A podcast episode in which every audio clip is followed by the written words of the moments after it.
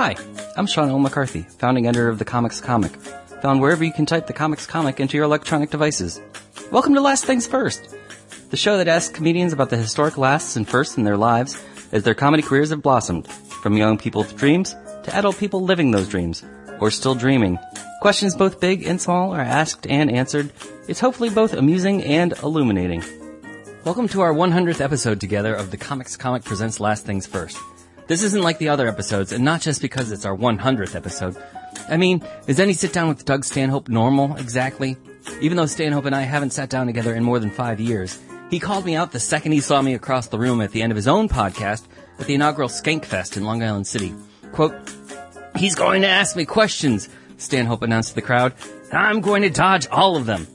And yet, Stanhope graciously sat down with me between drinks on the back patio of the Creek and the Cave and answered more than a few of my questions. The others, he simply yelled, It's in the book!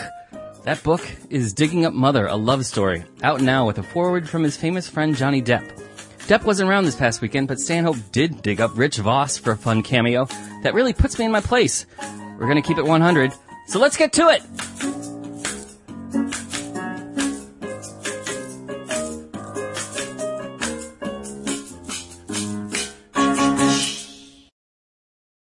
comic. Yeah, Doug Stanhope, it's been, it's been too long. It's been a long time, sir. We've both grown up.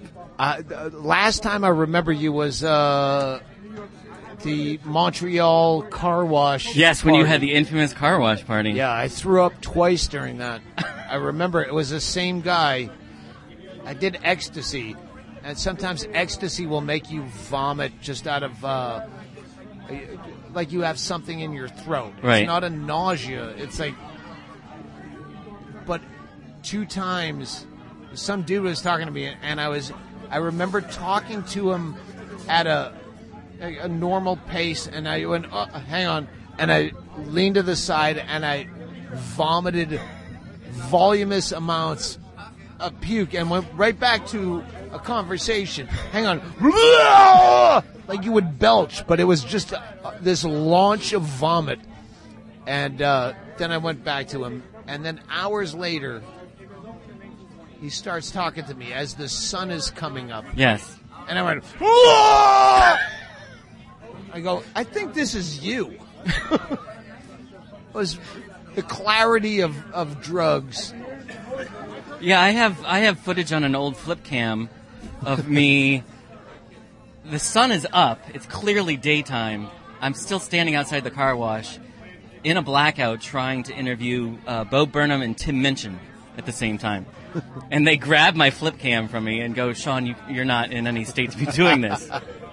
but that's how committed I was There- to my work and uh, alcoholism at the time. Some comedian that was at that party that won like best of the fest. Mm-hmm. They included that, and he had come from the party and name dropped. I'm sorry, I'm not in any good shape. But I was at the Doug Stanhope car wash party, which is everything I wanted. I don't know why I harbor such resentment. I'm a guy that, like, if I hate you now, I'm gonna hate you forever. I'll never know why. I hate David Cross for the most silly reasons. That now I under, but I still the hatred is there, even though it makes no sense. Hmm. But I still hate the Montreal Comedy Festival for ripping off artists, even if it's not actually true. That that car wash though was kind of your your swan. I haven't seen or heard from you. You used to do it just for spite, and then that car Yeah. wash was like your that was the your pièce de the resistance. pinnacle. That was yeah. We can't top that. So yeah, let's let it go. I don't even know why I hate them. Provenza, Paul Provenza, is Yeah. Somehow in charge. He's a friend. I, I got to stop hating them. right. You should It's not my place. You should have a triumphant return and host a gala. Nah, fuck that. Not till they start paying comics uh, what they deserve. This could, this could be the year. You could step in and Ah, fuck it. no. You've moved on to becoming a, a best-selling author. Am I best selling?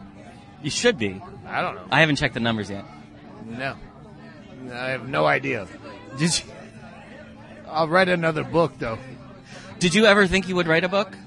No, uh, if it weren't for the fact that I signed a contract, I'm a guy that needs like, all right, you you cash the check. Now you have to do it, and I won't do slipshod. Mm-hmm. So I, I, I, I wrote that book as best as I could write it, and uh, but we sold. Uh, uh, how do you say it? Brian sold it about my mother. Okay, right. So we wrote the treatment six years before it got sold, and I'm like, ah, fuck. And the whole time I was writing it, I, I'd rather be writing like Motley Crue, The Dirt, like stories I remember, rather than forcing myself to remember shit I don't and calling a bunch of people. All right, what happened? I want to make it Right. as accurate as possible. But the next book, I'll write just the f- funny shit, just the weird shit that I remember from the road. Well, how does you know? As I'm sitting with you, you know, you have this book out about your your dead mother, and it's Father's Day, and we're sitting here, and you're in a in a lovely yellow suit. How does how does this match up with with how you thought your adult life would be like? I never. It sounds corny, but I, I, I never. I, I've always lived for the day. What's interesting today, and what is not interesting today. Uh, so yeah, I, I, everything that I've done that would be a credit on Wikipedia is dog shit. I accidentally stepped in. I, I I just do what's fun. Right. And this is fucking fun. Skankfest. We're at Skankfest. Yes. Skankfest, people! Yes, we're at Skankfest Yeah, at the Creek is- in the Cave in Long Island City, which is put together by the uh, Legion of Skanks Yes. crew, uh, Big Jay Oakerson, uh, Dave Smith, and uh, Luis J Gomez. And they invited did they invited you? Did they know you were going to be in town, or did they? No, uh, Bring you to town. Jay asked me, and I said, oh, "Well, we're supposed to be doing Howard Stern on the 20th." Mm-hmm. He said, "This is the 18th and 19th." I go, "Well, I can make that work. I have no act, so I'll do like a live podcast Yeah. or yeah, whatever goofy shit. But I have no jokes right now. I have to work out new material, and uh, so yeah, that's great. Well, you can judge a contest. We'll do a live podcast. I thought I was gonna do their podcast, and then I So saw you just be a guest. I saw today that it's my podcast. I'm like, how can I do my podcast to promote my book? But Sal Vulcano, Jay Oakerson, Dave Smith, Bingo, my manager, Mr. At Mr. Hennigan, they jumped in and we just fucked off while I was drunk for an hour. and uh, I feel like I used them. They bought me like uh, hotel rooms in New York are not cheap. No, they're not. They might have bought airfare. I don't know. That's why Airbnb has become so popular. fucking Airbnb and Uber are the only reasons I love going back to LA now. They make everything easy. Yeah, that's what I did my last trip to LA was Airbnb. So you're kind of the opposite. I just watched this new interview with David Letterman where he was tracing back his steps and he had a definite plan. He went to LA and went to the comedy store specifically because, because he wanted to get on Johnny Carson. He's like, this is how you do it. This is what I'm doing. You, It's a different day and age back Right. then. I have comics who email me asking me for advice about how to start doing comedy. And I say, when I started doing comedy, I haven't started for 25 years. So my advice would be to get a VHS tape of your act and mail it via snail mail to bookers. Like, I don't know. Ask the guy that's just ahead of you right. the, the next place you want to be in comedy now, how did he get there? And he's got better advice than me than get a VHS tape. So do that. Don't bother me. I don't fucking know. So when you, when you first started 25 years ago, did you have a plan then or No, I was amazed that I got my second week of uh, comedy in Las Vegas, which is a vacuum of comedy back then. The uh, all the clubs, the major clubs on the strip, right? that booked like legitimate comedy shows. They didn't touch locals. No. So back then, there was like I was second week of comedy. I got six shows doing open mic. Open mic where there were guys 13 years in the business still astounded when they heard Geechy Guy come out from one of the major shows and say, Hey, I don't come down to where you work and unplug the Slurpee machine. And the back of the room fell out. Like it was that much of a vacuum. They had no idea what comedy was like. They were just doing fucking street jokes. So, uh, yeah, that's how I started. But how did you end up in Las Vegas? From Worcester or from Arizona? Worcester. It's in the book, Digging Up Mother. on sale now on Amazon, Digging Up Mother. Yes, I, I spell it out. Yeah. Hey, I got a fucking plug in there. Brian would be so proud. But Las Vegas 25 years ago wasn't. It was kind I of. didn't move there to do comedy. I moved there was- because I loved it was, gambling. it was before. Yeah, it was before they even tried to pivot to become a a destination for families or anything else. yeah, it It was, was, just a gambling It was fucking pit of despair. I hate to use homeless in the Mm-hmm. sense of uh, I, I, I was young. I could live like that, Right. But as basically homeless. But I was by choice. I could have gone back and lived with my parents. So, but it, you know, free shrimp cocktail, free this and that. You could just live. You could probably still. It's still probably the best place to live as a homeless person if you can dress up.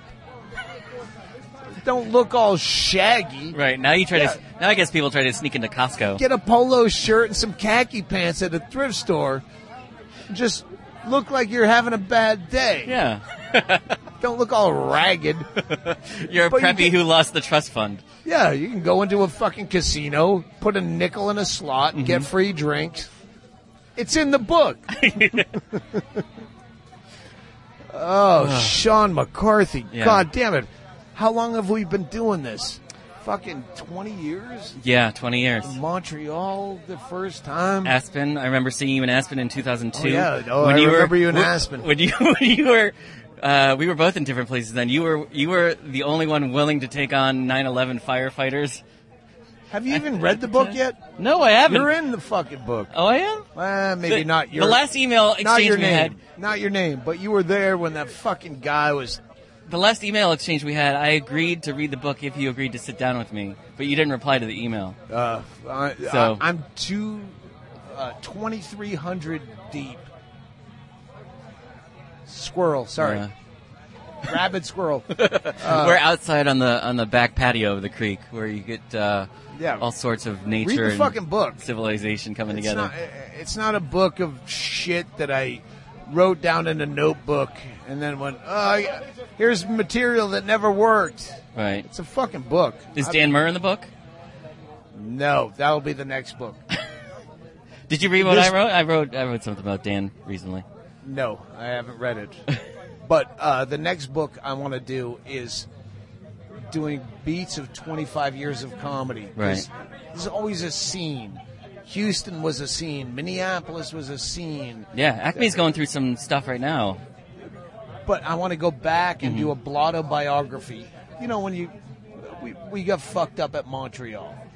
In, in. You remember parts, I remember parts, Yeah. and there were other people there that remember parts. And I want to go back and find all these different 25 scenes of 25 years and go out and talk, talk to people like you're talking to me and like, what do you remember? Right. And do 25 chapters of 25 years that we all remember a little bit of.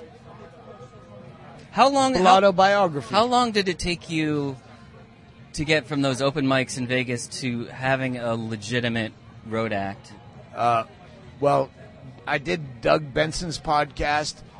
One of the first legitimate. Uh, uh, it was the Riviera in Las Mm-hmm. Vegas.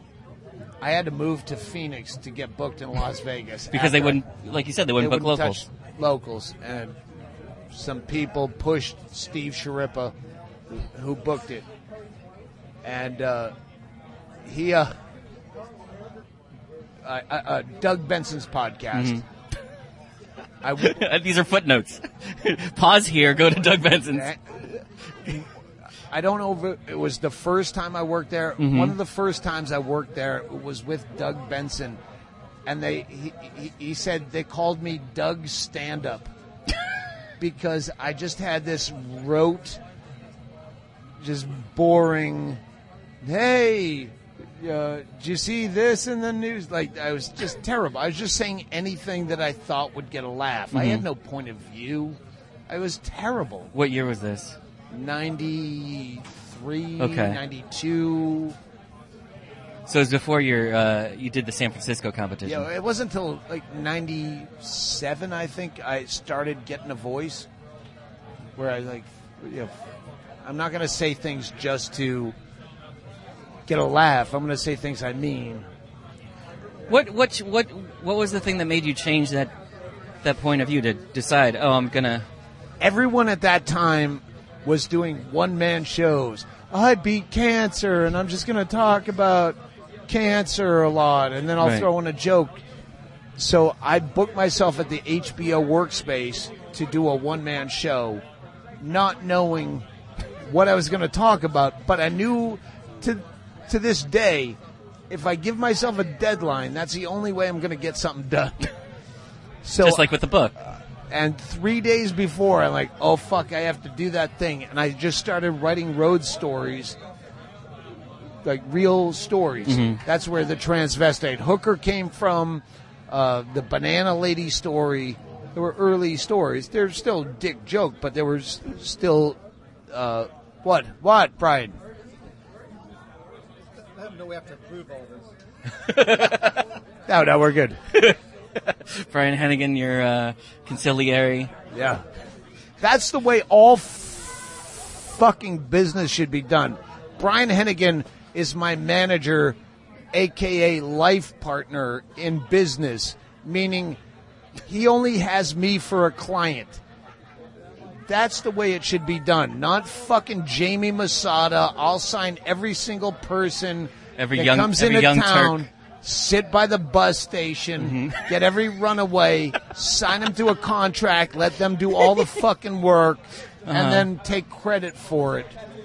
I'm so glad that comedy club is the fucking worst in LA, and the comedy store is fucking number one. Yeah, the comedy It's store has come so back up. Good. It's uh, It makes me want to move back to LA, except I would never ever do that.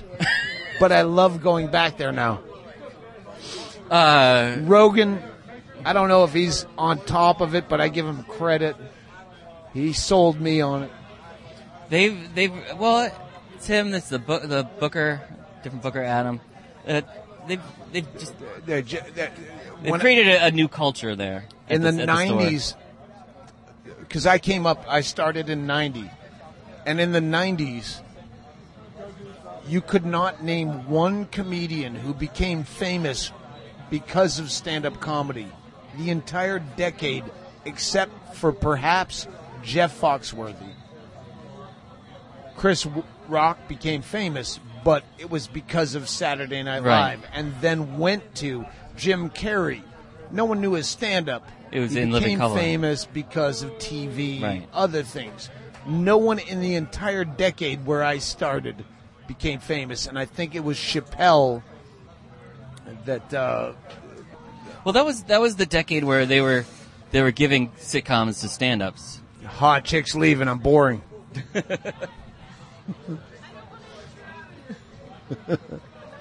It's our live podcast with an audience of one, and now it's about to be zero. Um, yeah, no, stand-ups would get sitcoms, and then they would become famous from the sitcom, not from their actual Yeah, stand-up. no one in the. It was a, you would go to Montreal, get a development deal, and then get a sitcom. yeah. Um, but back to uh, young proteges of Jamie Masada. When you did the San Francisco competition with Dane, did you Yep. did you know that he was going to be huge? No, no, it's in the book. Yeah. It's a huge part of the book. My mother, to the fucking day she died, hated Dane Cook so much, where I would have to explain to her, listen, he's a comedian. He, I like that he was my comedy nemesis, but I don't. Uh, I even put it on my website where I go, if I was in a airport bar with my biggest fans and Dane Cook, I would sit with Dane Cook because he knows the business. He has something in common. Even if he doesn't drink, he doesn't drink. I'd rather sit with him than my biggest fan go "Eh, tit fuck joke Because you have something in common. You have a Yeah, you've been through the same rigmarole. and I use the uh, Yankees Red Sox. You think ball players hang around with the fucking fan who has fuck the Yankees bumper stickers? No, they hang out together. right. It's us against the fucking crowd, man. One one thing I really wanted to talk to you about, which I doubt is in the book, is how you really kind of helped break open the door for. It gets mislabeled as alt comedy, but the the idea of getting outside of the comedy clubs and booking your own, Uh, uh, I think David Cross would. Uh, booking your own way around. yes, America. David Cross. I, I I- remember David Cross doing that, uh, but in friendly atmospheres.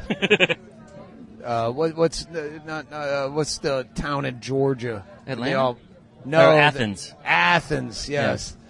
That fucking Rich Vos.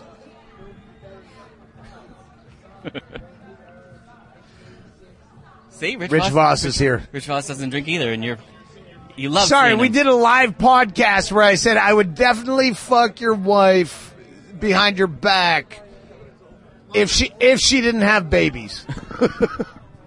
Why can't I watch? Why does it have to be behind my back? Because you'd give me that, you, you'd roll your eyes at my bad moves, like, oh, you're gonna fuck her like that? Boring. We were dri- we were driving up Sixth Avenue, and there's a big billboard of fucking Victoria's Secret models, the best of the fucking best. And we're both looking at them, and I look at my wife and I go, "If you think I come quick with you, You're gonna see That's that's perspective. That's perspective. Do you know Sean McCarthy? He's the comics comic, I know. Let me tell you something. according to him. This is this is when you've done every other podcast in the country. This is when you do this podcast after you do your mailman's podcast. After this is the podcast you do when when when this is the podcast you fucking do when funny business or comedy zones don't use you anymore. this is it. This fucking thing stinks, but he's a good man.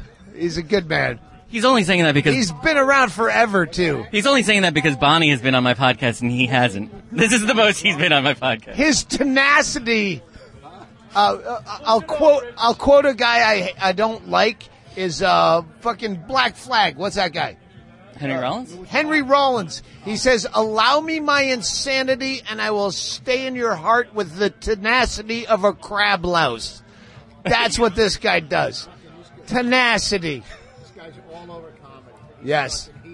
No one reads it. No one listens to it. But for, listen to me. we like him. for a talentless zero, he fucking knows where to go and when to go, and fucking he covers it. He covered our fucking movie, and let me tell you, we got at least seven more downloads because of his fucking, his fucking, his Just for Laughs magazine from the fucking seventies. You know, this is this is really cheering me up. This is a good way to celebrate my 100th episode, by the way. Hundredth. Yeah, this is my You got 100th. hundred people to do this? I thought I was chucking you charity podcast pussy, but but no, a hundred people have done this. Yeah. I guess these guys are waiting for their second turn.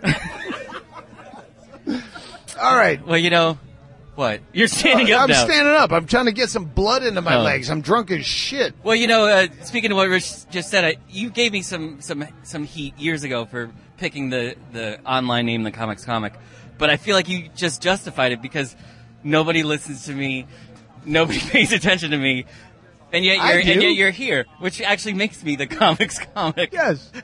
Here, let's let's let's hug it out with a little, Oh, ah. a little lick in your earbud. Oh, look at my earbud. So, despite what David Cross did, booking shows in bars, you said I could do that, but better. We- Or we, we used Yeah, with punchlines. We used to call it barnstorming. Let's just fucking go out and barnstorm like the old uh, Negro League baseball teams and just show up in a town. get on the bus, show up. Yeah. Not go to a place we're already welcome. So How, in the We weren't preaching to the choir back then. We were.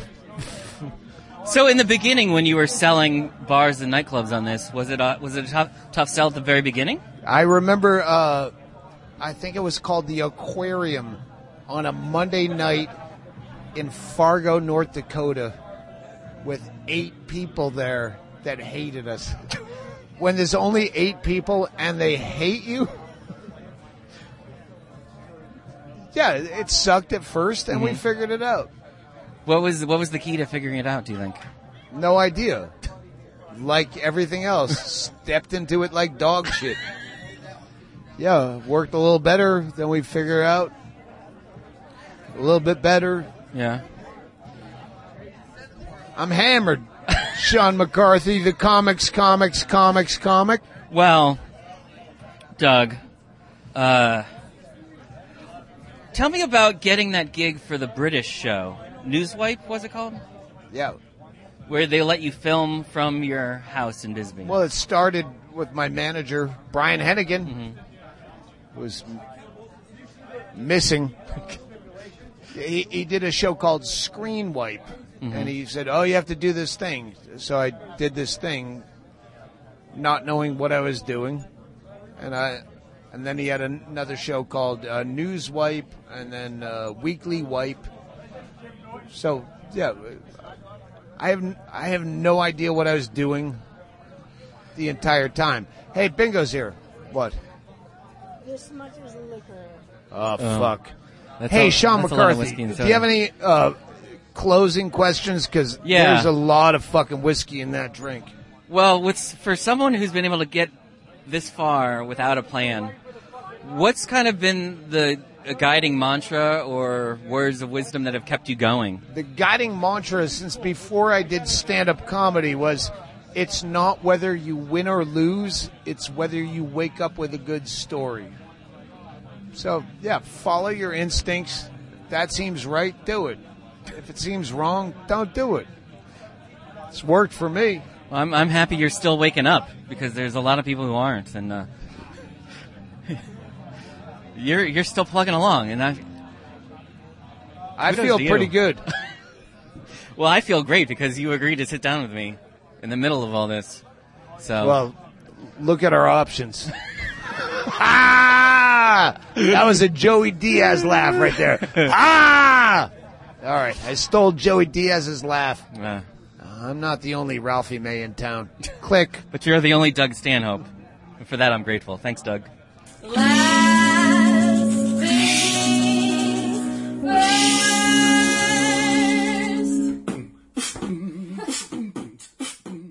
This episode of the Comics Comic Presents Last Things First was produced by Alex Brazell at Showbiz Studios. The music by Camille Harris and Shockwave, logo by Giggle Chick. Please check out my website, thecomicscomic.com, for more interviews, reviews, and comedy news. Become a paid subscriber at patreon.com. I'm your host, Sean L. McCarthy. Thanks for listening.